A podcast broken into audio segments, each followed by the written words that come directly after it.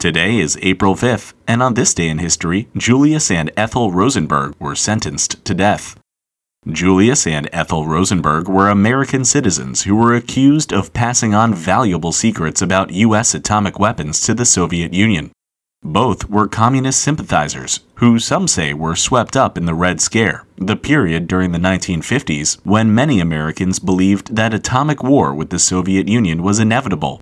But when Julius and Ethel committed their crimes during the 1940s, the US and the Soviet Union were allies in World War II. The worst of those crimes was passing along secret plans related to the Manhattan Project, the code name for the U.S. project that resulted in the creation of the first atomic bombs. Other crimes included stealing plans for U.S. jet fighters, as well as recruiting other communist sympathizers to help pass along military secrets. But it was those other sympathizers that led to the Rosenbergs' downfall. In 1950, U.S. authorities arrested one of the physicists working on the Manhattan Project for passing along documents to Russia. The physicist turned over an additional spy, David Greenglass, who in turn confessed that it was the Rosenbergs who were at the root of the spy ring.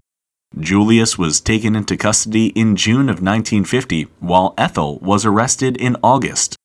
The following March, the Rosenbergs went to court in one of the widest publicized trials of the age.